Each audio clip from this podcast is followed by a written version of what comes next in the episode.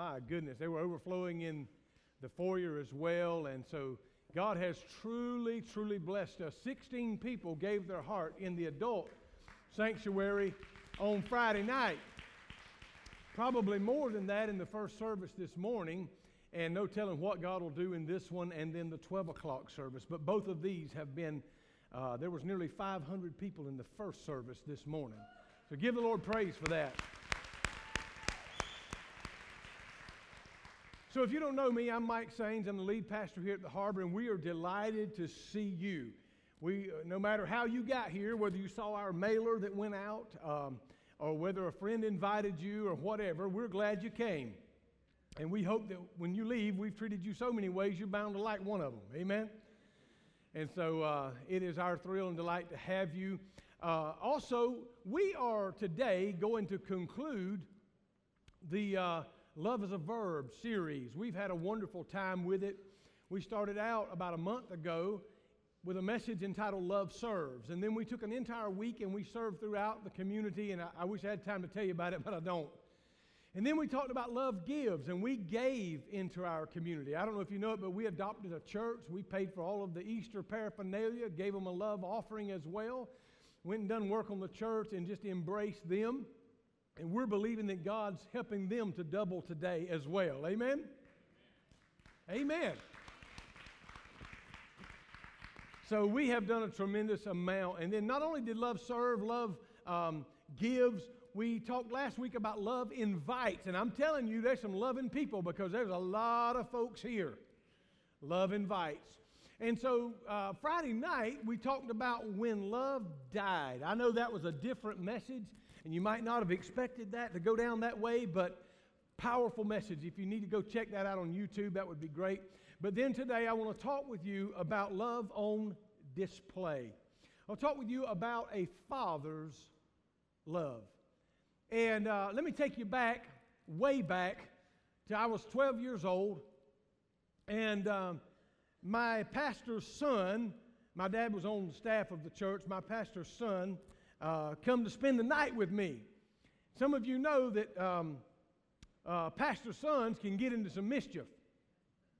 So he come over, and we were going to spend the night. And so somewhere around 8 o'clock that night, we decided to get on my bicycle. We only had one bicycle, but to get on it, and that we would ride about a mile to what we called the Magic Mark, and that was the Magic Market. That was the uh, kind of like a 7-Eleven or Aiden's Minute Market or something like that and we were going to buy us some cigarettes.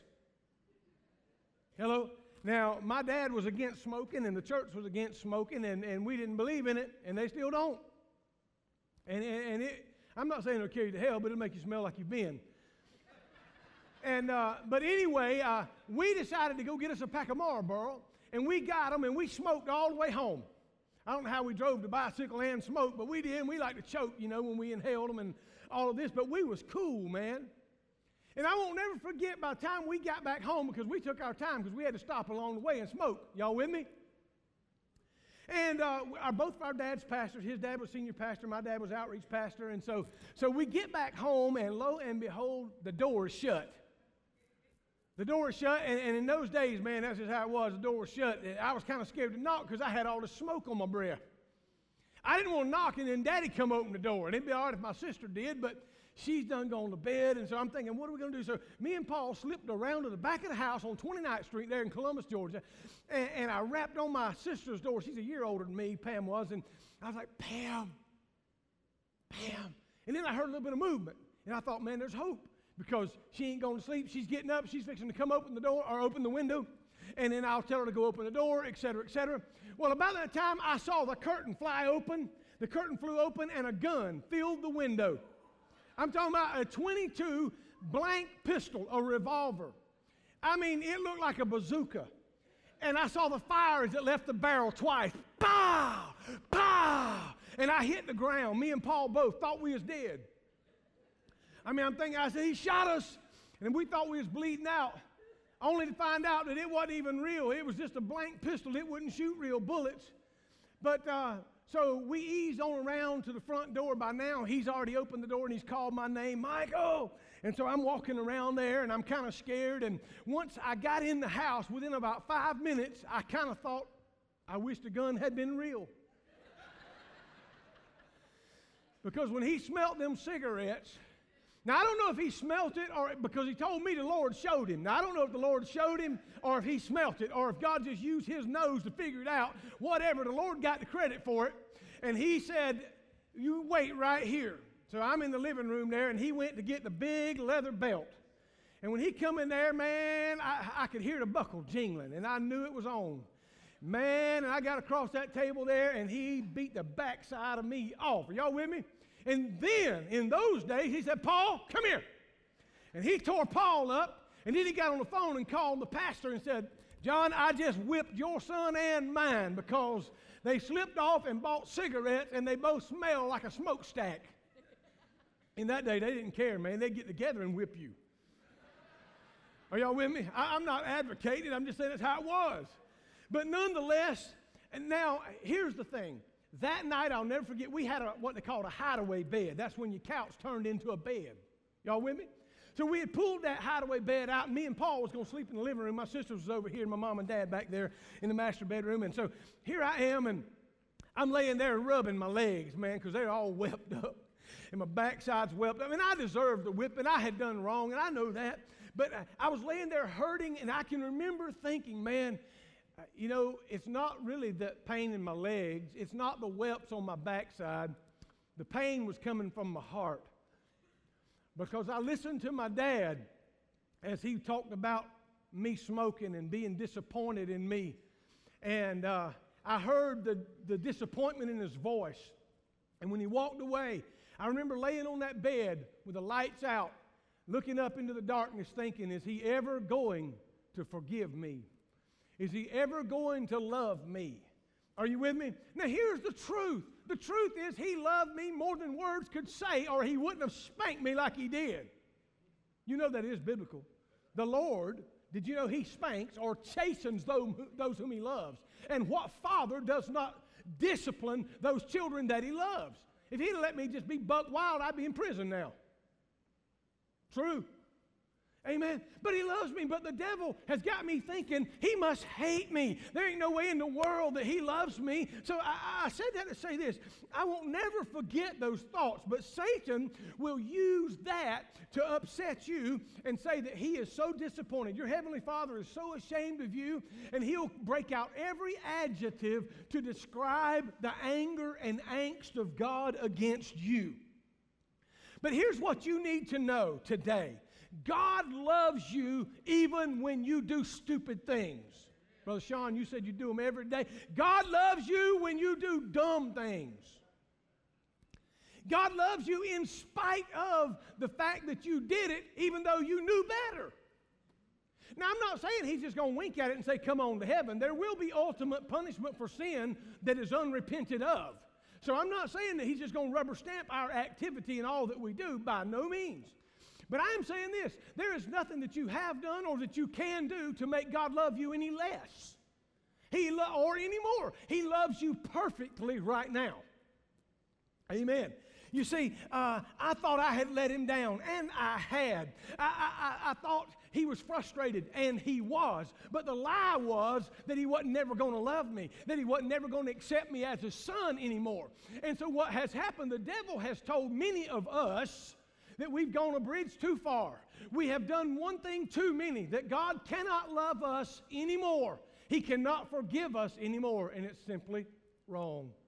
So he loves you despite your bad decision. He loves you despite the, the times you went ahead and done things, even though you sought out counseling and they said, no, don't do that. You prayed and you felt like and you knew in your heart you wasn't supposed to do it, but you did it anyway because you wanted to.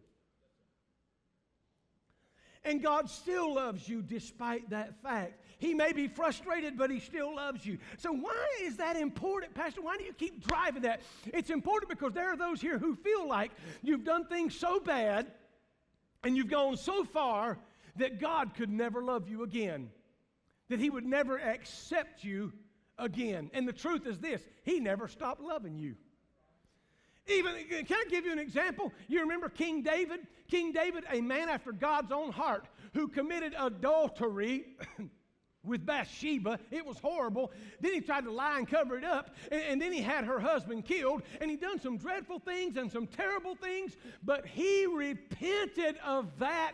And God forgave him. And he's still a man after God's own heart.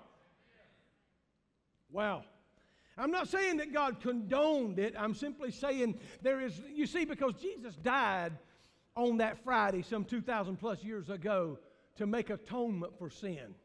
He gave his life so that you and I could have ours, so we could live. So in Luke chapter 15, Jesus told a trilogy about lost things. Three things he said. He said there was a lost sheep, then there was a lost coin, and then there was a lost son. I want to key into the latter, if I may. In fact, he told a story in Luke chapter 15 that goes like this There was a man who had two sons. The younger one said to his father, Give me my share of the estate. Now, I didn't know that, but, but they could actually demand the share of their estate while the dad still lived. It seemed a bit morbid to me. And that you would tell your dad to give you what's coming to you, even though he still lives. You know, it's kind of like the family getting together, who, you know, to find out who's going to get the Cadillac and the ranch and the house and daddy's tools and all that while he's still at the table. I mean, that, it doesn't really make sense, but they could do it. And the younger one said to his father, Give me the share of my estate. So he divided his property between them, and not long after that, the younger son got all together that he had, and he set off in a distant country. And there, watch this, he squandered his wealth in wild living. Now, I'm going to let you define wild. He squandered his wealth in wild living, and after, notice this, after he had spent everything, there was a severe famine in the whole country. Now, let me just stop for station identification. I want you to know when you leave the Father's house, you will never get where he can't be. You'll never get him out of your mind completely. And so here's this son in a long, long way from home, and the Bible said a severe famine come to the whole country, and he began to be in need. Now, it's when you run out of money and when you get in need, you will start remembering how good you used to have it. You remember when you was growing up, you couldn't wait to leave your daddy's house. I remember saying that I can't wait till I get a job and make my own money. What a fool was I? Huh?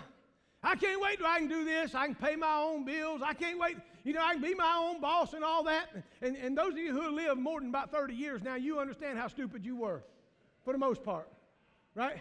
Come on. I mean, all of my kids was going to leave Camden too. And they live within five miles of me, all of them. Huh? And they come over and they bring all the eight grandchildren. We have a wonderful time. Are y'all with me? But so he goes off and he began to be in need, and he went and hired himself out to a citizen of that country who sent him out in the field to feed pigs. Now, I want you to understand something. For a Jew that wouldn't even eat pork, it was wrong for them. They were not to even be around them. They couldn't tend them. And now he has gone in this foreign country and he's in need. And when you get in need, you'll do things that you ordinarily wouldn't do.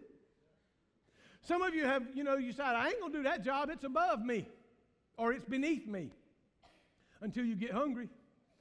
And then you decide, well, maybe I can slop the pigs. Maybe I can sleep out here. Maybe I can do this. And the Bible said that this guy, he got in a bad situation and he didn't have no friends. I want you to understand when he left his daddy's house, he had plenty of money. He was full of money and full of himself. He was full of friends. And then when things went bad, he wasn't no longer full of himself, he wasn't full of money, and he didn't have no friends. Amen. They have a way of getting away when things go south. But I want you to understand something. I want you to know that the father, while he's at home, he still loved that boy even while he was gone. Do you know what Romans 5 and 8 says? Romans 5 and 8 says that God commended his love toward us, that while we were yet sinners, still sinners, Christ died for us. Amen. And so then Isaiah said in chapter 53 and verse 6, he said, All of us, all of we like sheep have gone astray, and God laid upon him, that is upon the Lord, they laid upon Jesus the iniquities of us all. He didn't do nothing wrong, but he took it for you and I. So, uh, let me go a little further in the story. This guy, he's in trouble now. He's a long way from home. He's in a pig pen. He don't have nothing. And the Bible says he would fain have filled his belly with the pods that he was feeding the pigs. But even the owner required him to pay for that slop if he ate that or those pods. And I mean, for a Jew to get to the point where not only would he tend the pigs, but he'd eat with them and sleep with them. Here's what I want you to know, man. When you think it's so bad in your father's house, and you get out and then you find out, you know, your friends left you when things got bad, they will. When the hard times are real hard, and look around see who's with you then. That's the true ones. So he come to him. He come to his senses. I mean, something happened to him, and um, you know, he. The Bible said it like this. He said, he came to him to his senses, and he said, "How many of my father's hired servants have food to spare, and I'm starving to death? I know what I'm going to do." I'll set out and go back to my father and I'll say, I've sinned against heaven and against you, and I'm no longer worthy to be called your son, but just make me like one of your hired servants. So he got up and went to his father, and while he was still a long way off, his father was filled with compassion for him. He ran to his son and put his arms around him and kissed him. And the son said to him, Father, I have sinned against heaven and against you. I'm no longer worthy to be called your son. But the father said to his servant, he paid no regard to what his son was saying. His son was trying to apologize and say, Daddy, I've wasted what you worked a third of your life for. The oldest boy got a double portion, he got the third. That's the way it was. That's the oldest always got a double portion. And uh, he said, But daddy, I, have done this, I've wasted this. And his dad is saying, shh, shh, shh, I don't want to hear it.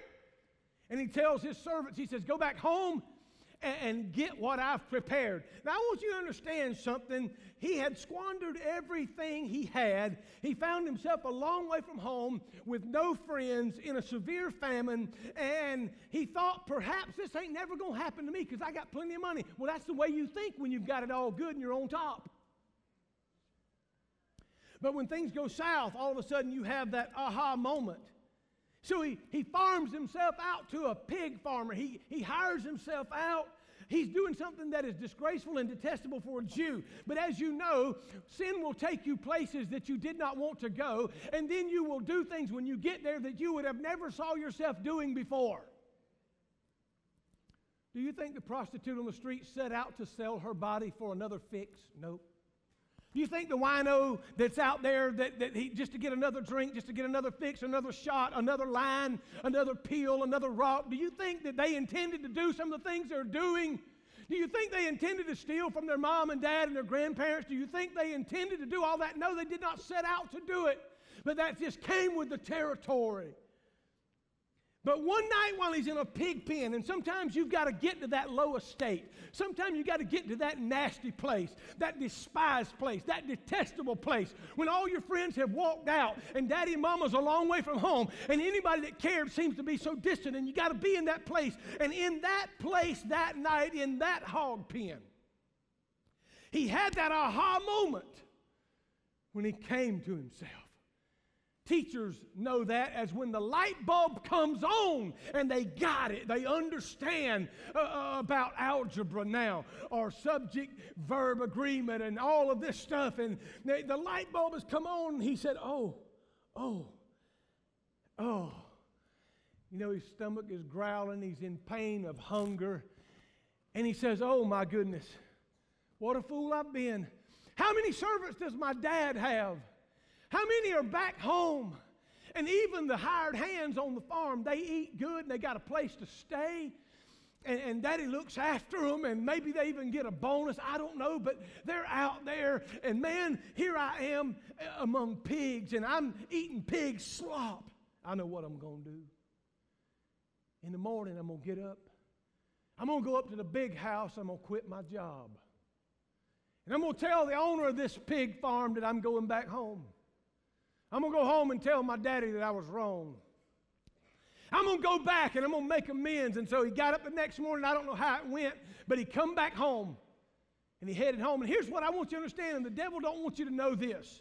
But this is the truth. The devil don't want you to understand it. He wants you to think that your father is pining away. He's sharpening his, uh, you know, uh, his whip up, and he's he's got his razor strap out there and getting ready for you, and all of that. But that's the furthest thing from the truth. Here's what the daddy was doing at home. The daddy was believing that one day my boy's to come home. The daddy was at home, and you know what he had done? He had gone down to the market and he had bought him some, some, some, some calves. And he told his servants, he said, I want you to start fattening these guys up. And he not only went there, but he went to the linen and he bought, he bought a nice robe. And he come back home, and I don't know if he told his wife or what, but he said, I want y'all to put that robe in his room. And then he bought some shoes one day, or maybe a cobbler made them. I don't know, but he bought some shoes. And he took that ring that his son left, you know, the family ring. The boy didn't need that. He didn't need the identity of the father no more. But daddy didn't throw it away, he put it aside. And what that daddy was doing was praying and believing that one day, someday, my boy's going to come to himself. I don't know where he's at. I ain't heard from him. He's been gone a long time. But I'm believing. And that old man, I think, walked down that grass driveway or dirt or whatever and looked down the road, hoping that one day, and you know, I imagine he saw people walking by you know, and perhaps he got his hopes up, only to find as he got closer that wasn't him. But on this day, something was different. This guy kind of walked like him. His eyes are dim because he's old now, and perhaps he's got a cane, but I believe that guy kind of walks like I walk. And as he walked around a little bend a little bit more, he got a little closer.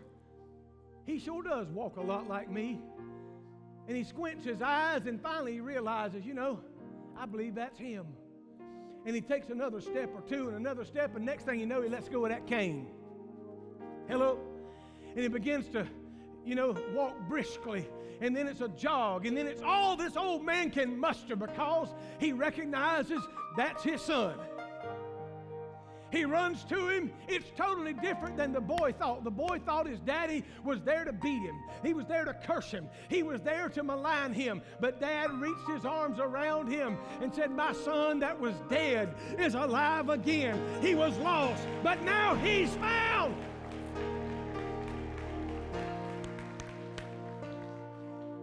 He started his rehearsed speech. He said, Father, I've sinned against you in heaven. I'm not even worthy to be called your son. Meanwhile, daddy ain't even paying no attention to it. He tells the guy that was chasing him, the servant, he said, Go back to the stall and get that fatted calf. We've been fattening up for this. Go in there and get that robe that I bought. Get them shoes that I bought. Get that ring that I bought because my son has come home. I've got him a robe and a ring and some shoes, and we're going to throw a party tonight. God is waiting to throw a party for you coming back home. Totally unlike the devil said. hey, I want you to understand. So the deal is this. Some people think they've gone too far, but you haven't. So, what I'm compelling you to do today, if you're lost, in just a moment to raise your hand and say, Pastor, I'm coming home. I'm coming home. Listen to me. Travel the world over. Go where you want to go. Stay in the high rises of New York and uh, Los Angeles or wherever. Stay in the rainforest or the jungles of Africa, but there's no place like home. Home is where you belong. Home is where God wants you to be. And I want to tell you some striking similarities of our Heavenly Father and this prodigal's father. Both of them had children that went away. Both of them had people that, children that decided to do their own thing. Both of them had children that found themselves without of, out of friends and out of resources. And both of them was making provisions for the day when you would come to yourself in a hog pen. Here's the way I want to close it. I want you to stand with me if you will. Some of you know Dr. Billy Graham. He passed away last month. One of the greatest evangelists to ever, to ever speak. He has two sons and three daughters. His daughter Ruth was the one that was a little bit wayward. She was the one that was a little bit rocky. And she spoke at his funeral, and the Lord spoke to me and said, Say this on Easter. And I wrote it down, and then I lost it, and I didn't find it until yesterday evening. But she said at his funeral, some of you saw it. If you didn't, you can go back and watch it. She said, After 21 years, my marriage ended in divorce. I was devastated. I floundered. I did a lot wrong. The rug was pulled out from under me. My fam- family thought it would be a good idea for me to move away and start fresh somewhere else. So I decided to live, move and live near my older sister, near a good church and around family. The pastor of that church introduced me to a handsome widower. We began to date fast and furiously. My children didn't like him, but they were almost grown, and what could they tell me anyway? I knew what was best for my life. My mother called me from Seattle, my father called me from Tokyo. They said, Honey, why don't you slow down and wait on us? Uh, let us get to know this man. They had never been a single parent, they had never been divorced. What did they know? So, being stubborn, willful, and sinful, I married this man on New Year's Eve, and within 24 hours, I knew I'd made a terrible mistake. After five weeks, I fled. I was afraid of him. I wanted to talk to my mother and my father, but it was a two day drive, and questions whirled in my mind as what they were going to say. What would my children say? I'd been such a failure. What was daddy going to say to me? What would mother say? Would they say, We're tired of fooling with you? We told you not to do it. You've embarrassed us. And women, she said, You understand you don't want to embarrass your father, and you really don't want to embarrass Billy Graham. And many of you know that she said, We live on the side of a mountain. As I wound myself up that mountain, I rounded the last bend in my father's driveway, and there he stood, waiting for me. And when I got there, he wrapped his arms around me. He did not say condemning words. He didn't say anything about shame. He didn't say anything about blame, but he opened his arms and put his arms around his daughter and said, Welcome home. She said, You know, my dad was not God, but he showed me God that day. And God is waiting with open arms right now for everybody that's been wayward, for everybody that's spent your, your, your inheritance, for everybody that's done wrong and you found yourself in a pig pen and a long way and no friends and you made your mind up, I'm going to come back, I'm going to tell Daddy, I'm going to tell Jesus, that, you know, all these, you know, I was this and I was that, and he's just simply saying, here I am, just, just come home.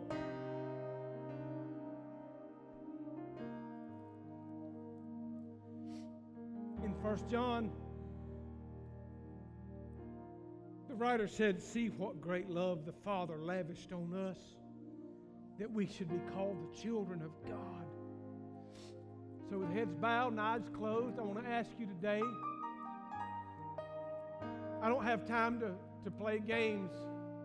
I want to ask you today if you're here today and you say, Pastor, I, like Ruth Graham, like the prodigal son, I today want to come home. Listen, I'm not going to embarrass you. I'm just going to ask you, would you simply, right now, would you raise your hand and just hold it high with me? Pastor, I want to come home. Thank you for your courage. Thank you. All over the place. How, where are you at? How about you, ma'am, sir, teenager? Just hold them high. We got people that's counting salvations right now. Just hold them high. Hold them high. Listen, I'm going to pray a prayer with you in just a moment, and then our executive pastor is going to close this out. He's going to give you an opportunity to get with an altar worker. And there's going to be a card there, and he's going to explain that. But it simply says on the front of that yellow card, I have decided to follow Jesus. That means that you decided in that hog pen place that you are, this is the end of it. I'm doing differently today. Pray this prayer with me, Father. By the grace of your Son Jesus, I come home today. I've sinned, I've run, I've done all kind of things, but today I'm coming home. I ask you into my heart and into my life. Please forgive me of my sins and wash me clean. In the name of Jesus, I pray. Can the church rejoice right now with these?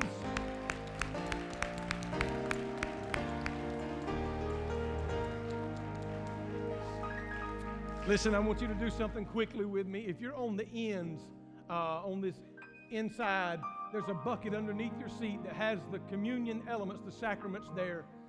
Could you take just a moment and pass those across your aisle? Just take one and pass it. I want to have communion with you. The staff said there's just going to be too many people, there won't be enough time. And I said, you know what? We can make time somehow, somehow we can do it. So I want us to do that right now. I know that we're pressed, but I know that God would have us to do it.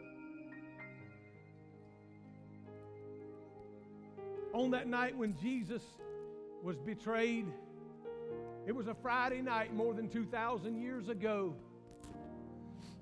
He sat down for the Last Supper and he told his disciples, I've longed with great desire to eat this Passover with you, for I will not eat any more or drink any more until it's all fulfilled in the kingdom of God until it's all done.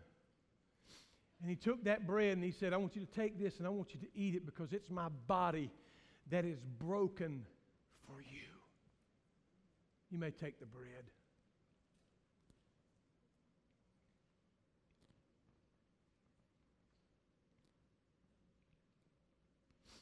The Bible said after he had supped, he took the wine and he held it up before him and said, This cup is the New Testament in my blood. And as often as you drink it, do it in remembrance of me. And when you take of this bread and this cup, do it in remembrance. In other words, we remember Calvary, we look back. And he says, then you do show the Lord's death. Watch this, until he comes. So we're looking back at Calvary and we're looking forward to the rapture. Jesus said this I'm going away and I'm going to prepare a place but I am going to come again. One of the last things he said is, I will be back. Let me say this if you accepted Jesus Christ today, it's the greatest decision you ever made in your life. But it's not a one time parade, it's a pilgrimage from now on. You may take the cup.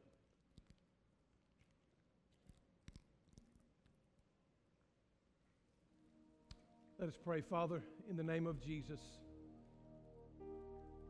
I pray for every one of these men and women today that took of the Lord's Supper, those who lifted their hands and accepted you as Lord and Savior. Lord, I pray that they would identify with you. Like Simon Peter when he said, Thou art the Christ, the Son of the living God. I pray, Lord, right now for them that they would be established in the faith. It would not be just a, a monument, but it would be a but it would be an occasion that would be not just a display today, but the rest of their life. And when life is over, they will find themselves in that place called heaven. No place like home. That place where Jesus went to prepare for us.